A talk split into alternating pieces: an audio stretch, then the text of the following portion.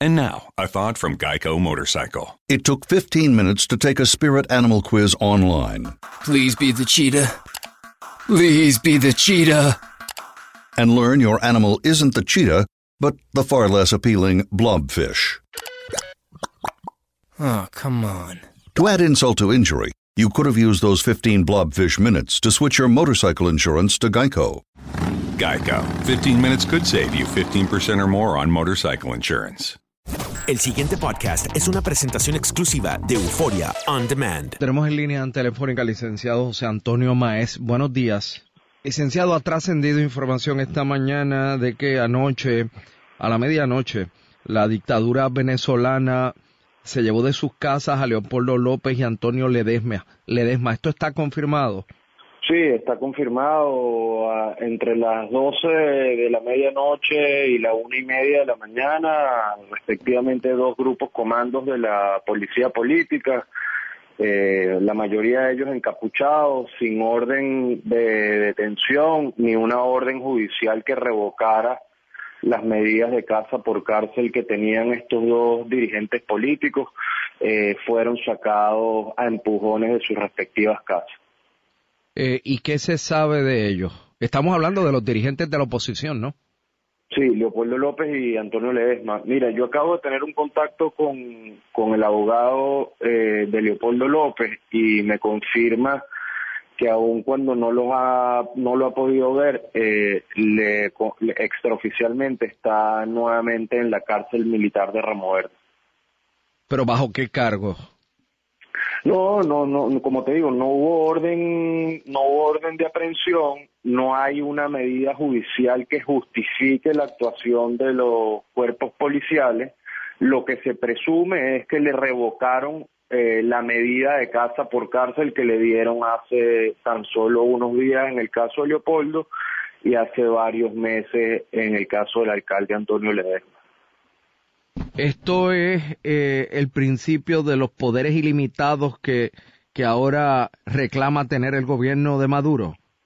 Sí, seguramente, sí, totalmente. La verdad es que eh, la constituyente fraudulenta en los términos en, en los que está planteando, planteado, ellos eh, asumen un poder absoluto. Eh, esa asamblea constituyente, como está planteada, inclusive está por encima de todos los poderes legalmente constituidos y de todos los funcionarios que fueron electos por la votación popular.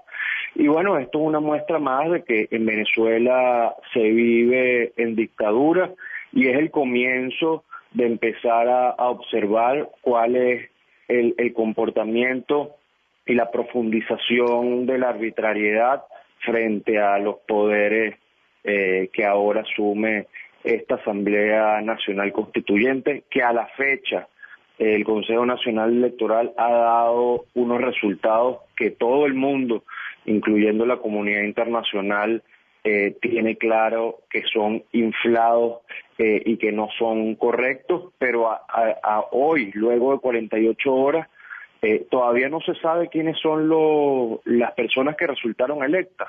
Esto no era una, una elección de un referéndum, un sí, un no, o donde estaban eh, eh, enfrentándose bandos políticos. Se supone que esta elección eh, generaba como consecuencia 500 y tantos constituyentistas que al sol de hoy no se conoce quiénes son ni cuáles son sus nombres y sus apellidos. ¿Cuántos muertos van hasta hoy? Eh, hasta hoy van exactamente 125, lamentándolo mucho el día del, del fraude constituyente, eh, únicamente en un proceso de 24 horas se, se contabilizaron 16 muertos. Ayer países como Colombia, Argentina, Perú, Panamá, México, Costa Rica, Paraguay, la Unión Europea, entre otros, eh, reclamaron eh, o criticaron duramente eh, esta eh, constituyente eh, convocada por el gobierno de Maduro, pero el gobierno de Estados Unidos fue más allá imponiendo sanciones financieras contra el gobierno de Venezuela. ¿Usted cree que esto tenga una consecuencia? Sí, definitivamente. Yo creo que además de, la, de las sanciones financieras que, se impuso que impuso el gobierno de los Estados Unidos contra funcionarios particularmente eh, la semana pasada ayer eh, también se expandieron esas medidas directamente hacia el presidente de la República. Es importante destacar que en la historia de este tipo de sanciones económicas solo han habido, eh, incluyendo a Maduro, cuatro presidentes que han sido sancionados estando en el poder. Eh, se trata de puros dictadores, el dictador Mugabe de Zimbabue, el dictador eh, Kim Jong-un de Norcorea y Bashar al-Assad, dictador de Siria. Y esto está provocando emigración eh, a través de las diferentes fronteras. Mira, eh, definitivamente ha, habido además una solidaridad eh, específica, concreta, de países como Argentina y Perú, que en las últimas horas eh, han aprobado medidas o han extendido medidas para todos aquellos venezolanos que de alguna manera están siendo perseguidos y necesitan algún tipo de protección. Te puedo dar un dato que eh, entre jueves y viernes de la semana pasada eh, se estaban presentando lo que sería eh, en Puerto Rico un examen de reválida de medicina. Eh, en Chile estaban presentando aproximadamente 1.300 personas. Esas 1.300 personas, 800 eran venezolanos.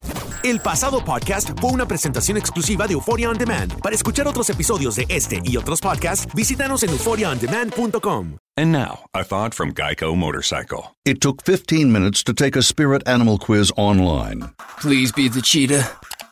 Please be the cheetah. And learn your animal isn't the cheetah, but the far less appealing blobfish. Oh, come on. To add insult to injury, you could have used those 15 blobfish minutes to switch your motorcycle insurance to Geico.